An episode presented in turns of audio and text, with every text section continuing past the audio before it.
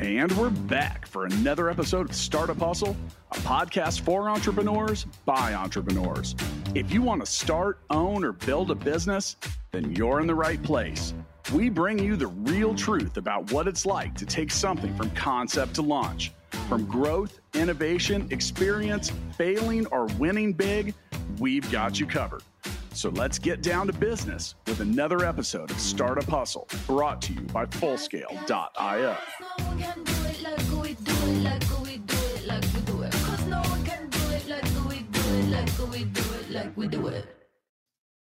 And we're back, back for another episode of Startup Hustle. Matt DeCoursey here to have another conversation I'm hoping helps your business grow.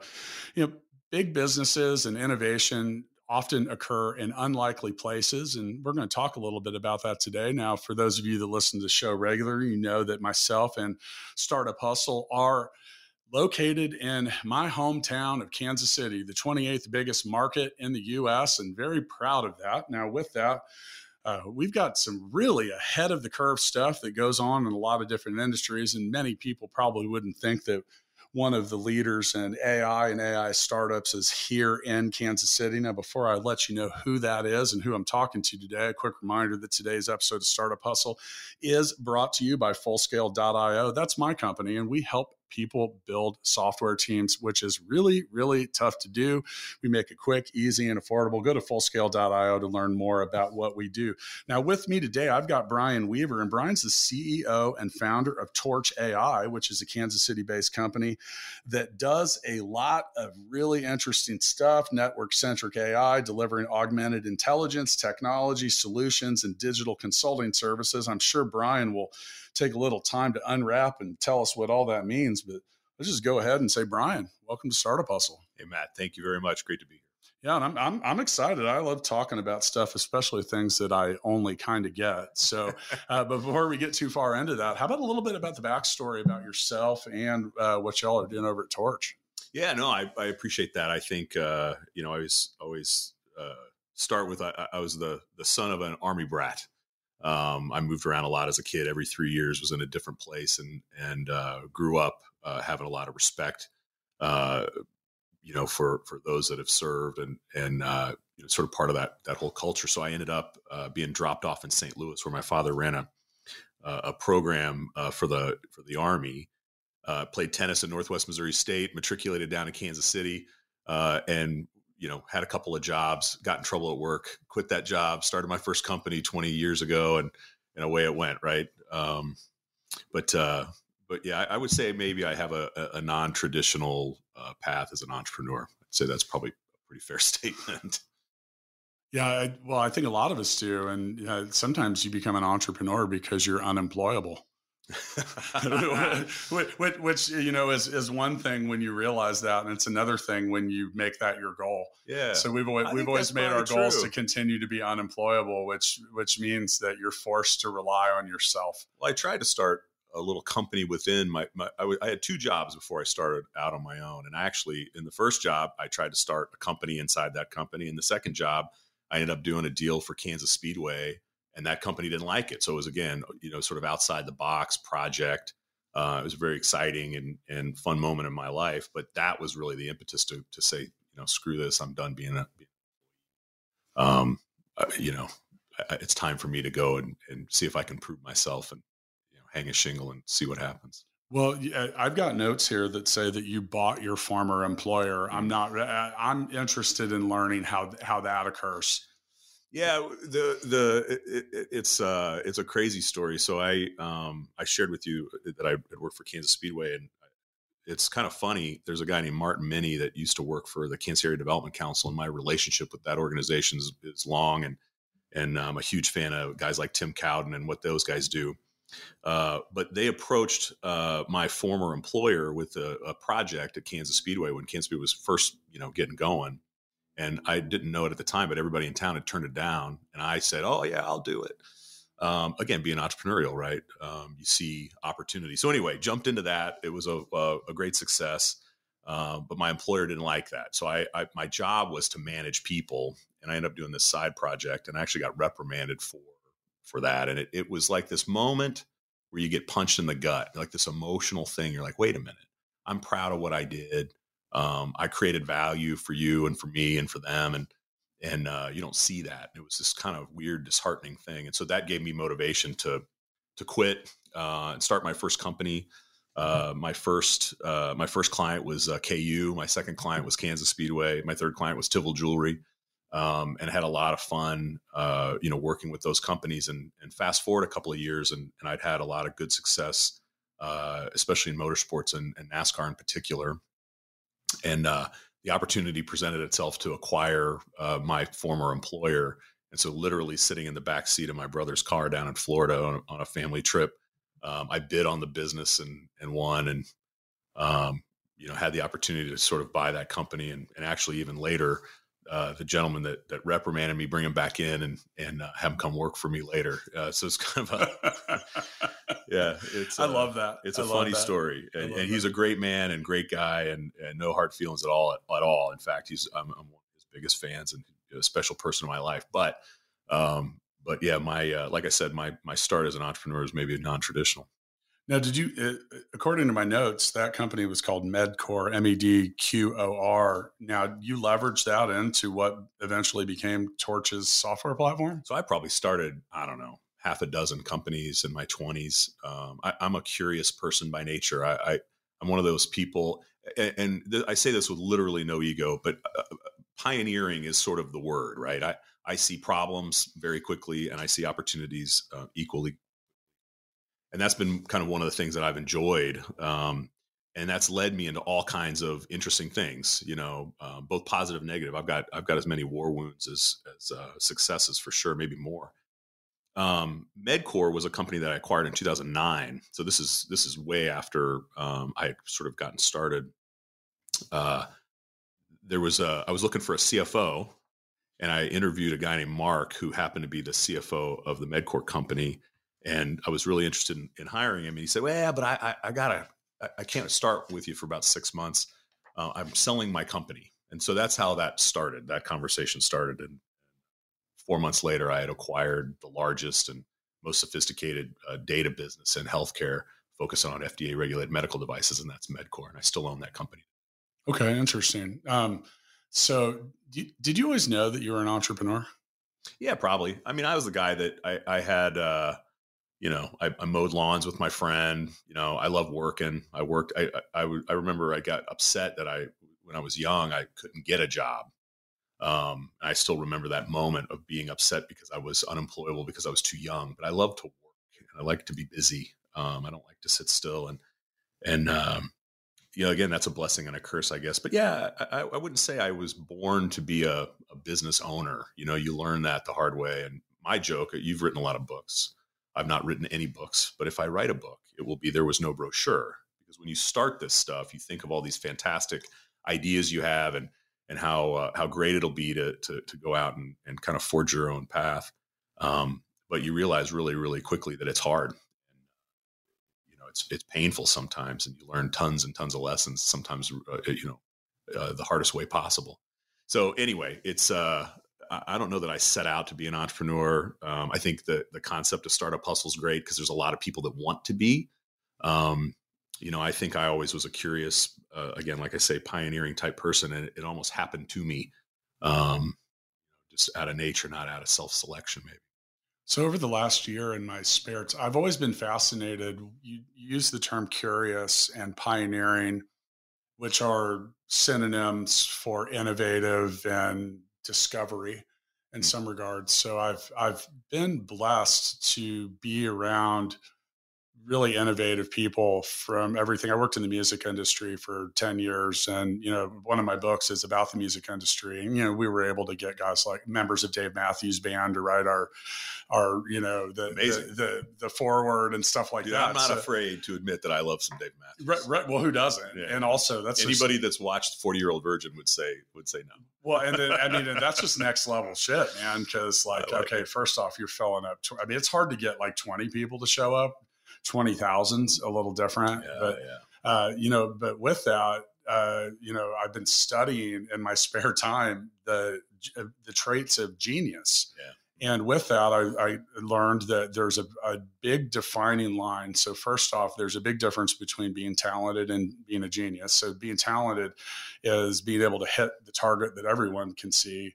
Uh, genius, the discussion for doing genius things. And here's the thing is like, we will think of like 10 well-known quote geniuses but we all do genius stuff a lot sure. and but it, it begin but genius begins is the is the ability to hit the target that no one even knew existed and with that curiosity is like the key component because it's that weird it's that curiosity that you know and like i don't you'll find that people that do things well don't ever want to called a genius Yes, they just usually don't. And anybody yeah. that's calling themselves one isn't. Yeah. Same thing with guru, but but with that, that curiosity and the enterprising nature that goes with it are two traits that lead to high levels of innovation and lead to people doing things. And it's really because in the end, I, I'm I'm the same way. Uh, you aren't afraid to take chances. Yeah. Well, I think yeah, you too. If you if you take care of your customers, like in whatever endeavor it is, you'll end up with some capital, and the capital you can use to fuel your curiosity. Right. So I was very fortunate. Uh, you know, before the show started, we talk about you know how the path sort of reveals itself, and it really only isn't until you look backwards that you see how all those little dots connect. But uh, but I've been very fortunate to have capital to allow me to explore some of these things and some of them were colossal failures oh, yeah. um, and some of them have been huge successes and and you string that together but it's almost because I'm, I'm i'm i'm running so fast uh, falling forward it's uh it it it uh it's just one of those things i think when you're built like that you know and you cre- you can again capitalize on some of that not be risk averse and then what you learn over time is to create an environment for the geniuses that, that i've been able to attract around me. I i mean a lot of my success i um you know i'm certainly um, a, a, curious person and very driven and ambitious but um, i've been very very fortunate to be able to attract an amazing team of truly genius people uh, from kansas city um, Which, by the way, is another trait that people that are involved in genius endeavors have is the ability to persuade hmm. and get other people like I need to hire people that are way smarter than me. Absolutely, because yeah. I'm I don't I don't I'm, I don't I'm not that guy. I'm not that scientist. I don't you know you give me rocket science. I built a rocket once when I was a kid, and it shot up the moment it came off the pad. It turned directly towards me, and almost took my hat off. And I realized that I would pursue other things that didn't yeah, involve that degree of math. Yeah, now, now with that, I you know I, the reason I brought this up is because you know AI is such a um, you know there's so much territory and everything with it that is i mean still remains unexplored. I mm. mean so what made you want to get into the whole ai scene? And and you know like because if you were doing it years ago you were very much and yeah. and, and the and the and the the the people that are in uh, that get to start the marathon at the front uh, you know like it also means you got to break you got to you're breaking the wind for everyone else. You're like doing a lot of different stuff. You're making fa- fails here and there and you got to have a lot of resilience to get through that i imagine. Yeah probably i mean what we're doing today is is difficult because it is it's new. It's right. it, this we're doing something that no one's ever done before and and that is um, you know it's not you know when you when you get into a business like this you're not building a business around creating incremental change in a marketplace. You know you're saying no no no i'm going to go obliterate a market uh, and here's my thesis, right? So I, I, think this goes back to my very first company. Um, I had actually hired actuaries from Sprint to build models around sports fans, uh, NASCAR fans, right? so they would they would help me predict, and we didn't call them algorithms at the time. You'd call them personas and some of this other stuff, marketing speak, and that was still in the direct mail world. We're not going to either of us reveal our age, I guess, today, but um, I'm old enough to say that my first job i didn't have a computer right? So so that's that's the era. But i used actuaries from sprint to build these models around propensities to buy and spend and renew season tickets and all that kind of stuff. And so i've always had a curiosity around mathematics and and data and information right? It goes every single business i've ever uh, been involved in it has information at its core and mathematics at its core. Um, not subjects that i really you know felt any sort of warm embrace uh, with in school or, or even coming up. It's just something that you realize you've got a bit of a, a talent for some of that. So honestly, the punchline here is that we got into this space because of oh, basically a massive failure with Microsoft. So I had I had accomplished this Herculean feat of signing a multi-million dollar contract with Microsoft on on an analytics software pa- package that we built. Um, and though we made money, it was very difficult to be to. It wasn't very profitable because we were um, the, the the data was messy, and so it created this engineering nightmare. I mean, you know, with full scale, what you guys are doing, dealing with, you deal with information. I mean, that's that's what that's what you're you're you know you're helping clients uh, solve problems, information problems, right? Well, uh, the first sort of go at this uh, with Torch um, was was building an, an analytic platform for Microsoft, and we went literally quarter to quarter, and it was a slog. And at some point, I just recognized that this, this, isn't going to work as a business. It, it's the economic model, the flywheel's broken. There's massive demand from the client, um, but we could never get ahead of the information. And so I started running around talking to people, saying, you know, how do you guys solve these problems? And they all look at you, and the, the reality is they don't solve them. Um, and so it was then that I started looking for um, some some new resources. Um, and I met a guy named John Kramer, and uh, brought John on and to build uh, this new idea for a new software package that uh, we call Nexus today. But basically, it was born out of the failure of Microsoft, and that failure um, was the data was too hard to use. It was too complex. It was coming at you too fast. It was too hard to get the information that you needed out of that data. And so we decided to to think of a way to process data differently, um, and we had to do it at machine speed. So the best thing you can do is use you know artificial intelligence and machine learning and apply it to that problem of data processing. Uh, so that's the that's the area we focus on. And uh, again, we're we're definitely pioneers in the space, um, and our we have landed a lot of huge contracts. But the government discovered the the platform in 2018. We won a very large contract for the Department of Defense, um, overhauling a big system for them using this technology, and it's just been going gangbusters ever since.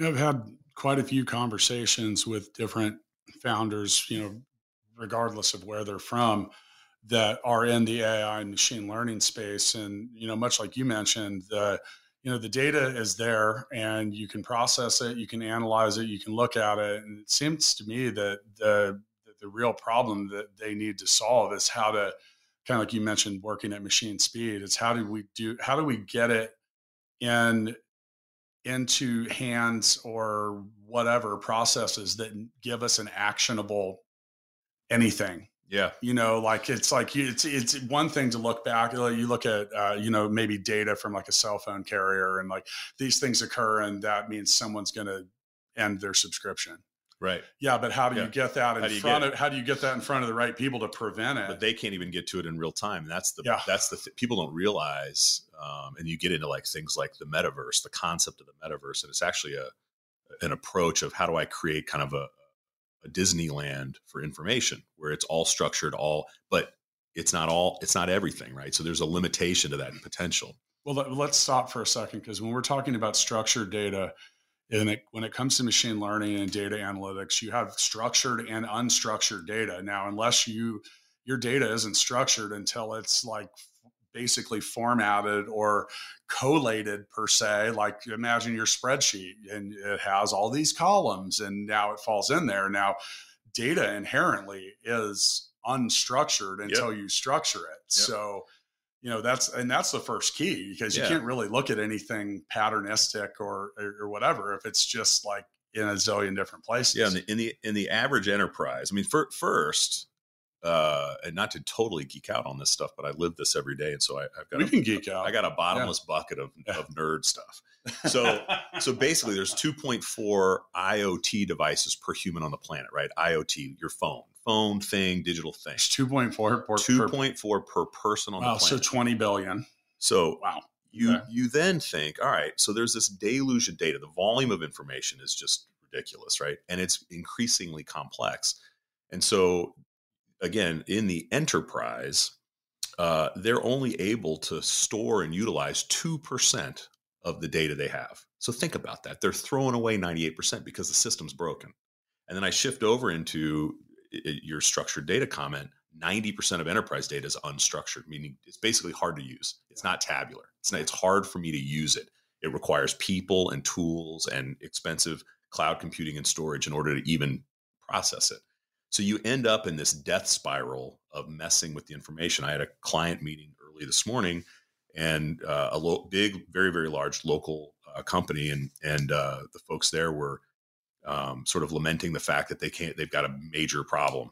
They're actually losing business because they can't process documents fast enough, um, and it's insane. Uh, and it's it, it's we see it everywhere, and it's because the current mode is flawed. So you go back to s- structured and unstructured data. Structured data um, is maybe a little bit easier to use, but the problem is you're blending structured data with unstructured, difficult to use data in in some kind of work stream.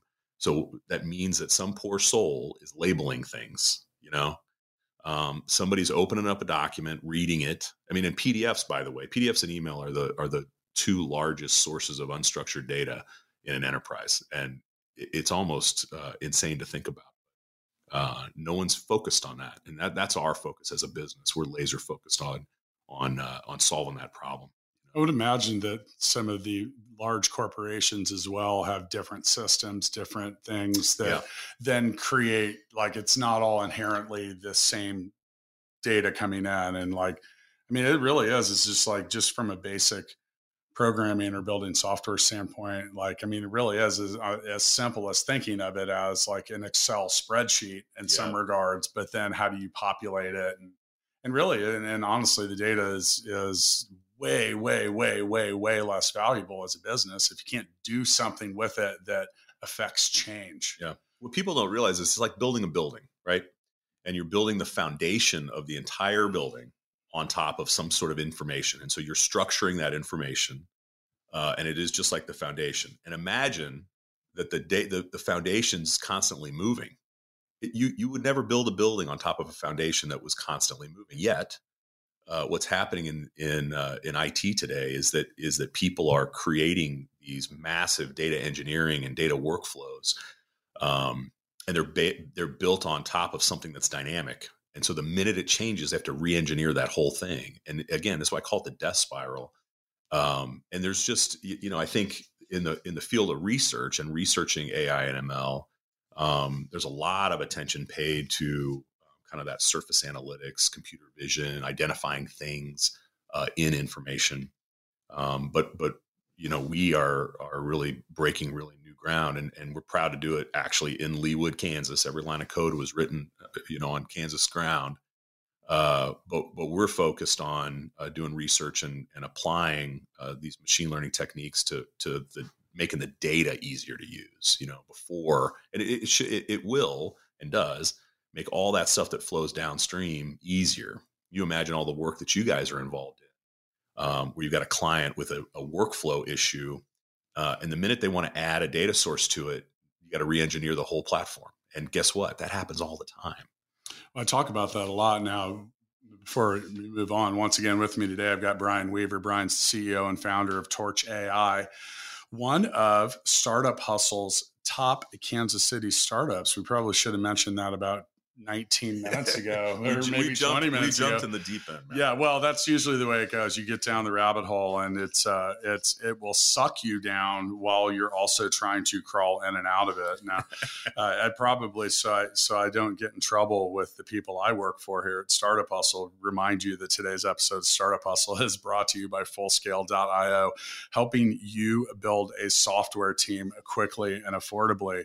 You know, let's talk about that for a second because I would imagine imagine that you know so you look at ai and machine learning and i think that there's a strong desire for people i'm sure you're at no shortage of people that want to be involved but then you don't you have to create your own experts in, in things this young. Like people reach out a lot at full, to full scale and they'll say i'm looking for an ai developer machine learning developer. I mean i have three out of 225 people that I would that I feel comfortable saying are machine learning like they program in R they have worked in like you know re, they're doing real stuff that's like real machine learning as opposed to what yeah. honestly what 90% of people are calling machine yeah, learning AI is, is, is more like a, a, ranking database um, yeah like you know as the founder of gigabook a scheduling platform we do begin to after you use it for a while begin to sort your options by which is the most popular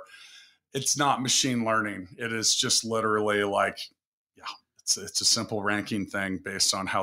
Yeah, that's but that's been a buzzword. And we even came back from TechCrunch in 2019 joking, like everything we said was had a joke about my machine learning algorithm will determine the best dressing to put on my salad at lunch today, guys. So let me let me let me get that info back. But you know, there's a, a lot to be said. So I'm curious about your what's your approach to creating expertise and and also like what do you look for in someone that because that's a significant investment in a person so, what are, you know, we talked about the qualities of or traits mm-hmm. of genius briefly. Like, what are you looking for with people and what's worked and what hasn't, maybe? Yeah. I mean, I think one of the things that I enjoy uh, as a leader and a manager is is building teams. And so I think the first thing is to understand what does that team really need to do.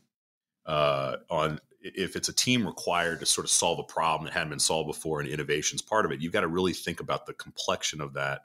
Um, and we actually, uh, when we interview, it's a pretty rigorous process because what we're looking for is the right mix of people, the ingredients in the team.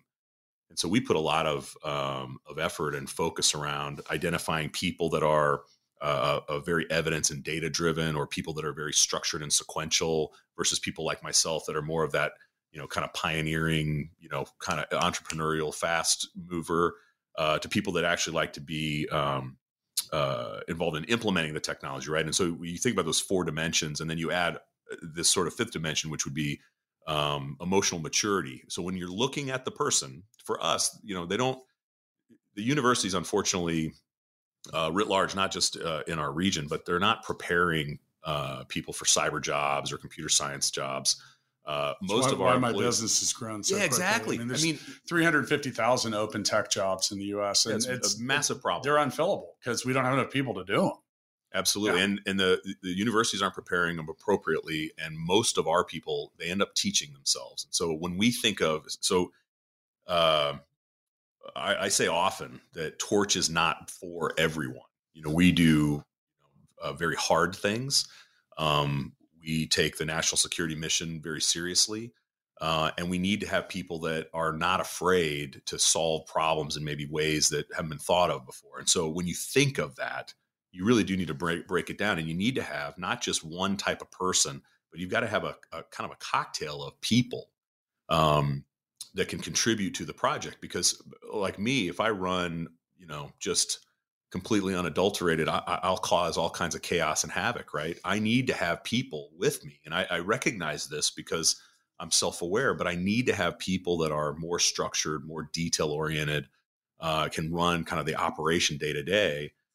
And and when I get dragged down in that, I'm not at my best. And there's people that that's their genius, right? So uh, we have recognized very early on at Torch that uh, you know making sure that we've got the right right ingredients at the team level was like a critical thing. But at the end of the day, dude, uh, what I want is somebody that uh, has gumption. That's like the one word, and we use it at the company. Um, but it's fire in your belly. Um, you know, Passion.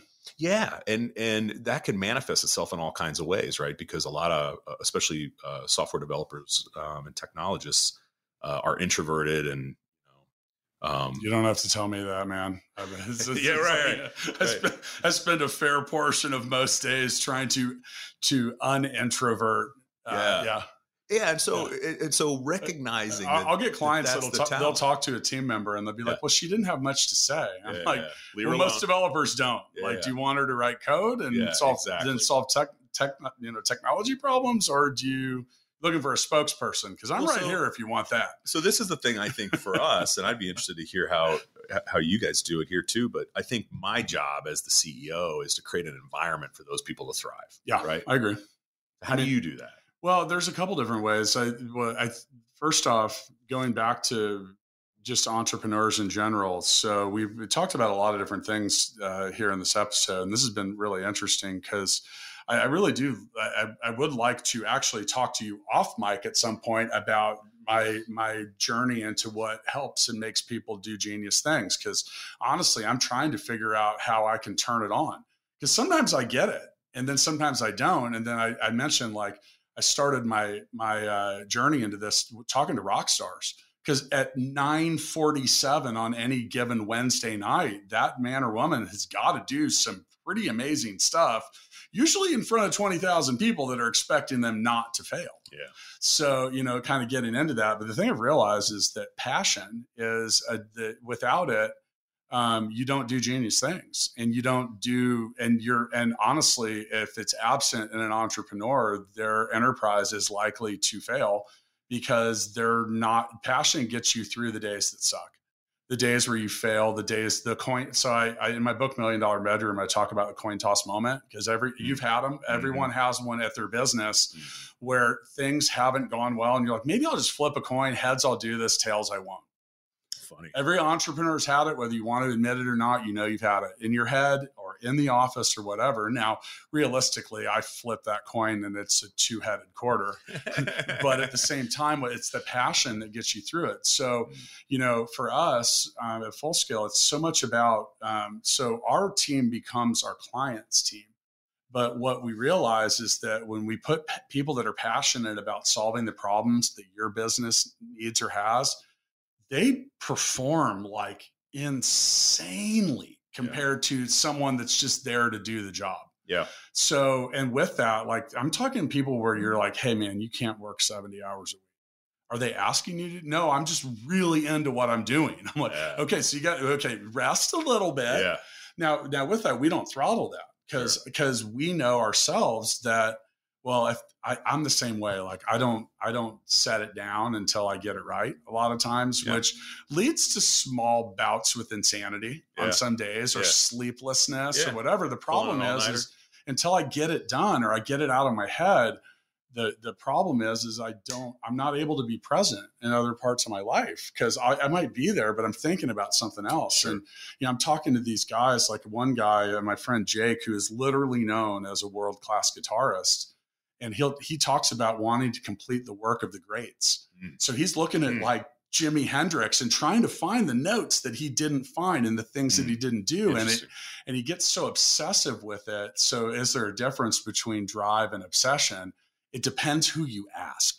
If you ask my wife, I'm obsessed. If you ask me, I'm driven. So they're kind of the same thing. So with that, the mix of putting the so you got to put if you put people in and around what they're passionate about, what they're interested in, what they want to do, uh, the the the the results are are secondary almost because yeah. they're just going to come. It's kind of like uh, people have asked me a lot, and I'm sure you've received the same question from someone in life: How do I make more money?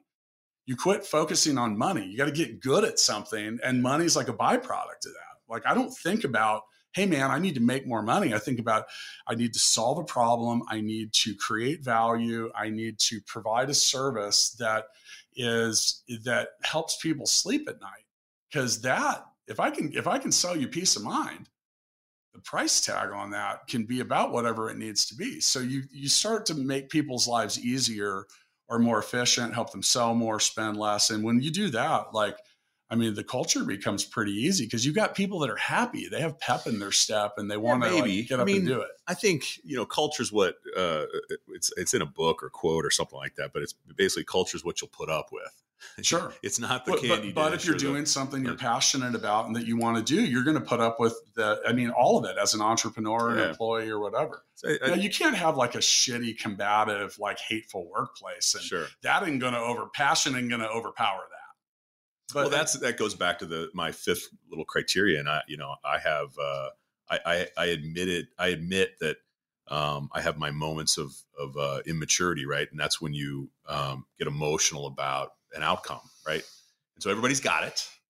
The difference at are our you, company are you is, passionate or are you angry? No, no, no, no, oh, no, no. It's not. I, and I, I, I draw the line at, at you know, ne- never insulting and never sure. creating any of that. But, but I do get, I do get, um, you know fired up about things and and I think uh, it, it's because we've got something you know special right? And so you believe in that and and I think again in a, in a culture and especially in an engineering organization where like for us uh, we put engineers first you know and and it's a really critical thing. Without engineers we'd have nothing.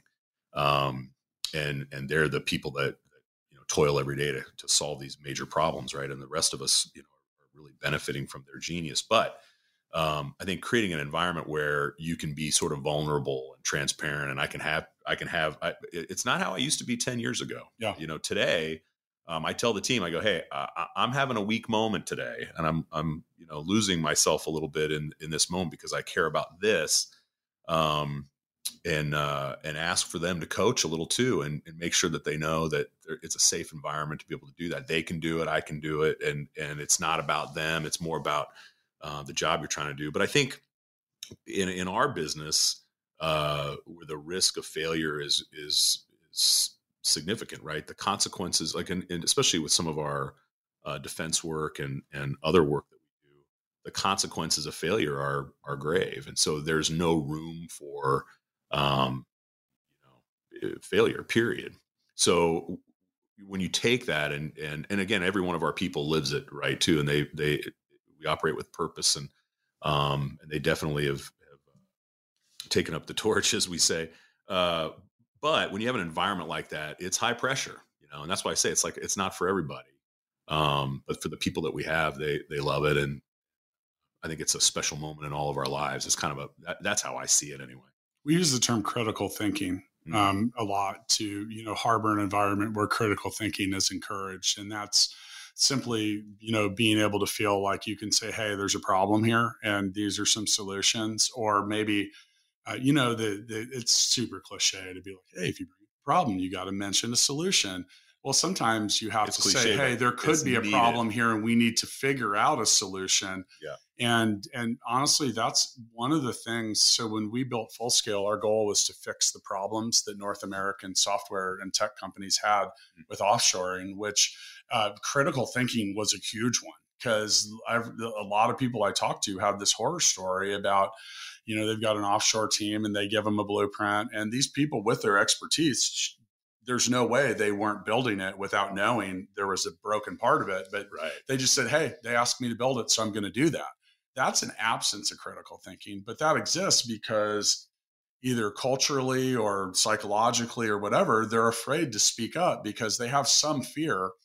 And, you know, some cultures are not as sophisticated when it comes to like, you know, where we might be in the US about bringing this stuff up, you know, like they're just simply have some issues. You look at things like the caste system yeah. or, or, things, and it's just not considered wise to, to tell your boss no so you, you know with that is uh, we immediately start deprogramming that and then mm-hmm. another thing we you know we mentioned earlier that the personality type of a lot of software developers is already introverted so the speaking up sure. thing is already difficult so yeah. if you create any obstacles to that so like we start right away we say hey look first off we only hire one in 40 applicants so we congratulate them on making it through that gauntlet sure and that means you're an expert and so you know the people we work with want and value your expertise. So please know that in any and all situations, they want you to speak up. So we like that's, and that's literally within your first five minutes of starting at the. And I think that that's the kind of, uh, now on the flip side, that can be difficult because uh, much like yourself, I am passionate about certain things, which sometimes can be the anti critical thinking component because people don't necessarily want to trigger it. Now I can't, I'm not, I don't dial my passion down. Maybe my father, yeah. he was a army intel guy and flew spy planes and all this cool stuff. And I remember when I got my first management job, I was whatever, 23 years old. And he said, uh, Hey, let me tell you a lesson. Cultivate a dark side. Yeah. And know when to let it out. Yeah. So they, uh, so right. they, so they know it's there, yeah. but they don't ever want to see it again. And yeah. it was, a, it was a funny thing. And certainly it was a, a, a you know, something maybe that's a, a little more acceptable in the military. But um, I, I, have uh, come to appreciate the words of wisdom. You know? Well, and and now, now that exists, but I, yeah. I think that if you get the right people around you that don't necessarily have that ability or yeah. skill, they appreciate knowing that it's on their side in many regards. Like That's my, true Brian, too. my, my wife yeah. just constantly gets after me for speaking up because she's not yeah. an outspoken person. And sometimes I'll just, you know, like she'll get shitty with me about it and I'll say, you're welcome. You're welcome. you know, or occasionally when she's getting mad at me, I'll be like, yeah. well, you know, I know you, I know you want to be able to do that. So I'm, I'm doing that, but it's hard because, you know, like I said, some people, uh, it's just not an inherent quality. Yeah. Well, I mean, I think when you're a founder, uh, a lot of the people that join the company uh, join because uh, of the founder's ambition. uh, and and the plan for the business, right? The potential of the future. It's aspirational when you're in a business like this, right? It's not people don't join for what it is today. It's not Sprint or, or sorry, T. Um, it's not a mature business, and so when people join, they want to contribute to the future, right? They they live in the future, and so I, I think uh, having passion around what you're trying to do is a, a absolutely critical uh, component of it. But again, I think um, you've got to create a bit of a decentralized organization where their voice uh, has got weight. Because if you're really moving fast and you value your people and you're creating a great culture um, that takes care of those people and prioritizes, prioritizes their needs, the command and control model of you know what the boss says. This is why the mistakes happen in these architecture things that you mentioned. You know, it, it really it, ideally you're creating a, a, really healthy, safe, positive work environment that gives them a reason.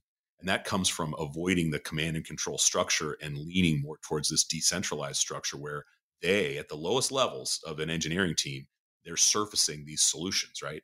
It's not just always top down, you know, hey, in this sprint, do this.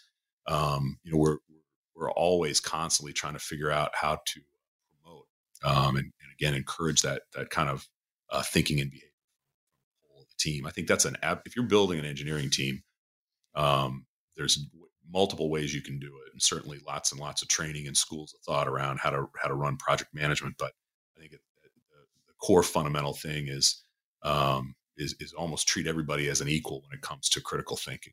That, that's the biggest challenge we have at full scale is because essentially we have our own culture, but then we have to insert our mm-hmm. team into currently you know almost 50 different cultures and and how they do it. And by the way, if you run a service business, you need to make sure you adapt to what your clients do, not make them adapt to what you do. Right. I'll tell you, if you don't, you aren't going to have a whole lot of clients. Right. So no one wants to feel like they have to make crazy structural and any kind of changes to their business to do business with someone else. That's yeah. not a good model. So, you know, part of that, but but with that, you talk about cultivating that dark side. I have literally fired several clients for not treating our people well uh, uh in and past the warning, the couple warning shots yep. where I've tried to correct it. And then they're just like, you know, and that's the thing is like our, our, my company's biggest asset is our people. Absolutely. That, that without the people, I, we, I don't win awards from Forbes. I don't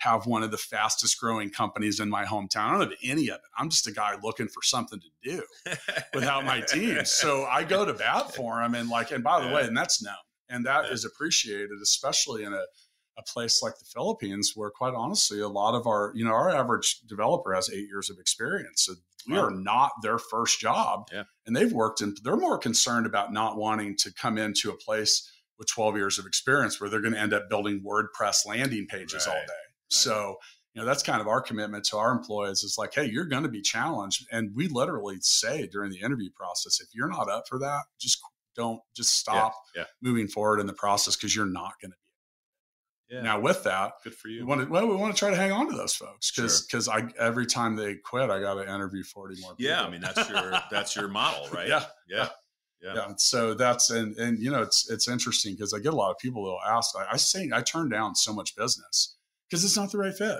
Yeah. It's like you know, and so sometimes I think you got to you know be able to to know that and and deal with that. Oh yeah, yeah. Mm. learn learn those lessons myself. Once again, with me today, I've got Brian Weaver. Brian's the CEO and founder of Torch AI, which was one of our top startups for 2022 here in my hometown of Kansas City. Now, if you listen to the show regularly, you know that I end my episodes with what I call the Founders Freestyle, which we're going to get to here in just a second. After I remind you that today's episode, Startup Hustle, was and is brought to you by Fullscale.io, helping you build a software team quickly and affordably.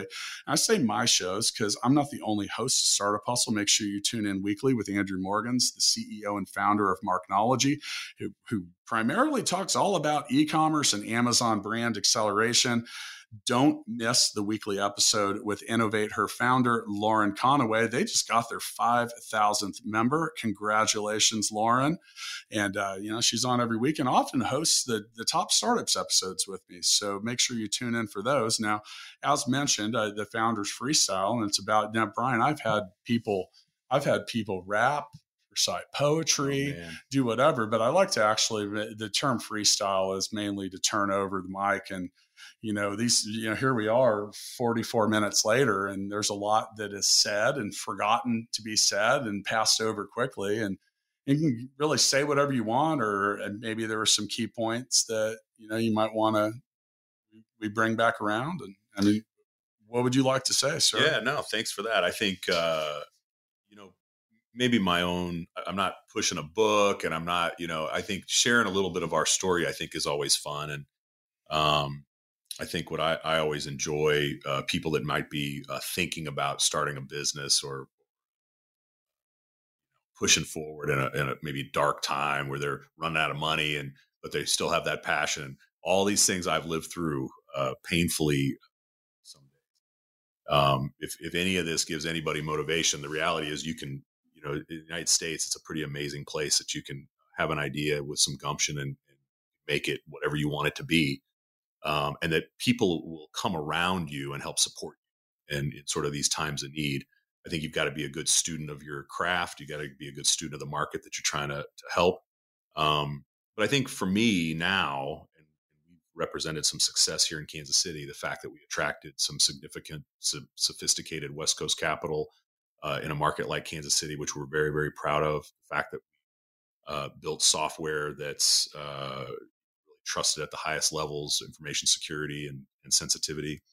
Um, and we need to band together. This, this is how you and I kind of got together, right? I think we need to, as a group, try and help create a great environment for entrepreneurs and risk takers in Kansas City.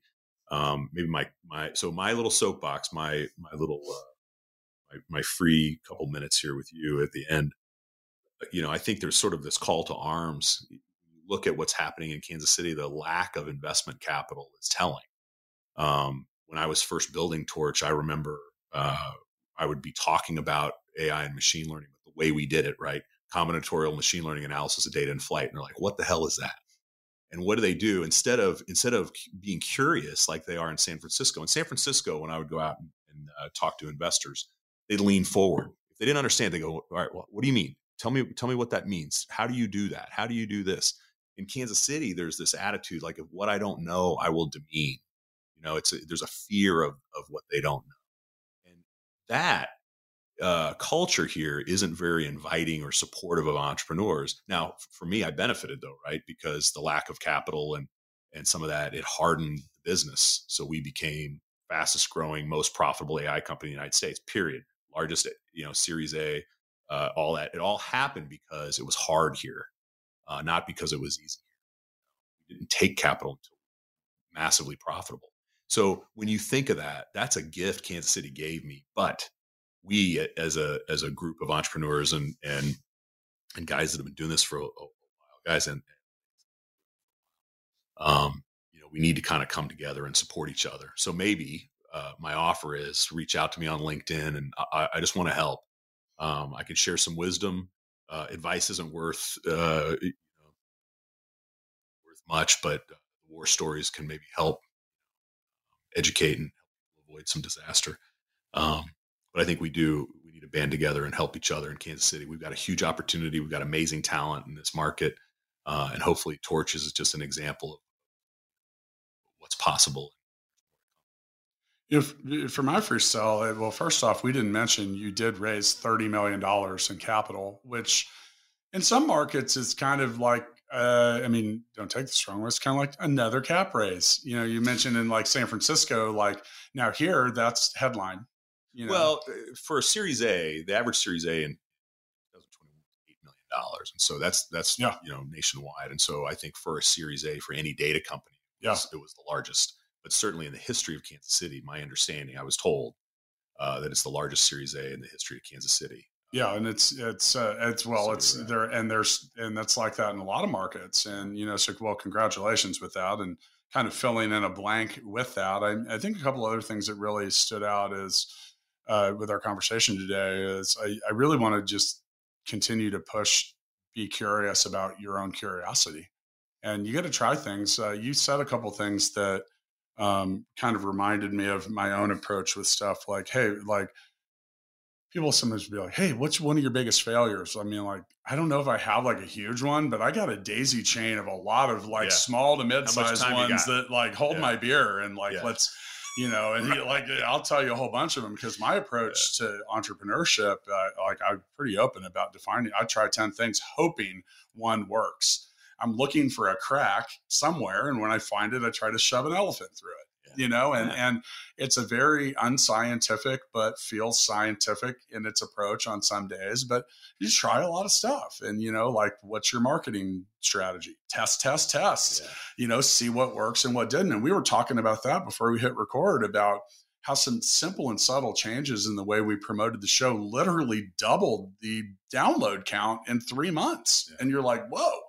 Okay. So, and, and, you know, it's, you get, so with that, I, I just really want to encourage people to not settle in to where you're at because settling in is actually kind of, def- I mean, in some ways, you're defining and, ex- and describing a rut. Like you settle into a rut Yeah, or the- fall into one. What's Like the joke when you buy a minivan? That's a sign that you've given up on life. Right? maybe. So it's the same thing with entrepreneurs. Is that right? why I haven't bought one yet? I keep yeah. refusing. Yeah. Have you given up on life? No, I think that's exactly right. I think, uh, you know, it, it, there's nobody, nobody that's successful that hasn't had hardship. Yeah. Sometimes it's painful and they don't talk about it. But the reality is, it's it's uh, it's tough you know, to to do something hard. Um, and starting a business and of any type is hard. They, they, like I Right. said, my book. There's no brochure. They Yeah, tell you all. I, I. I want to write now when you said that. Thanks for bringing that up, actually, because that kind of I I want to maybe I'll write one and we'll sell it as a, a two a two part package yeah, because I want to write one just called No Owner's Manual yeah. because that describes startups like not there's no brochure there's no owner's manual and that's what makes them hard because like literally from day one you don't have it there's not an 800 number that you get to call for your startup it's like um uh, can i get some help with this no in Harvard fact you cannot plan. actually that's what we'll do we'll start an 800 number that just gives you the tough No, the tough no. reality No, because I I would take up all the time, and nobody wants to hear me complain. Just be like one eight hundred startups. Is that even enough numbers? I don't know. It's like it'll just be like, hey man, quit whining and get back to work. You know, that's maybe that'll that'll be it. And you know, I mean, really in the end, and then I think the last thing I wanted to bring up is, you know, I appreciate the fact that you're saying, hey, reach out, contact me. Um, knowledge isn't something that is meant to be hung on to. In fact, it's toxic if you don't let it pass through you and give it to others. Um, what's easier, climbing the mountain yourself or asking those on top to pull you up? And with that, every entrepreneur I know, and you know, you and I are, are a similar age, and there's people that have helped you along the way, and I feel like I need to help others along the way. I do it all the time. Like, reach out to me. You can email me, deco at fullscale.io. Like, I'm super accessible and love the conversation because you got to, well, you got to pass that torch. Yeah, That might see? that might just be the right place. It works end this. everywhere. So with that, we'll pass the torch along to another date. See you, Brian. Matt. Startup Hustles brought to you by Fullscale.io, helping you build a software team quickly and affordably. Make sure you reach down and hit that subscribe button, then come find us on Instagram. See you next time.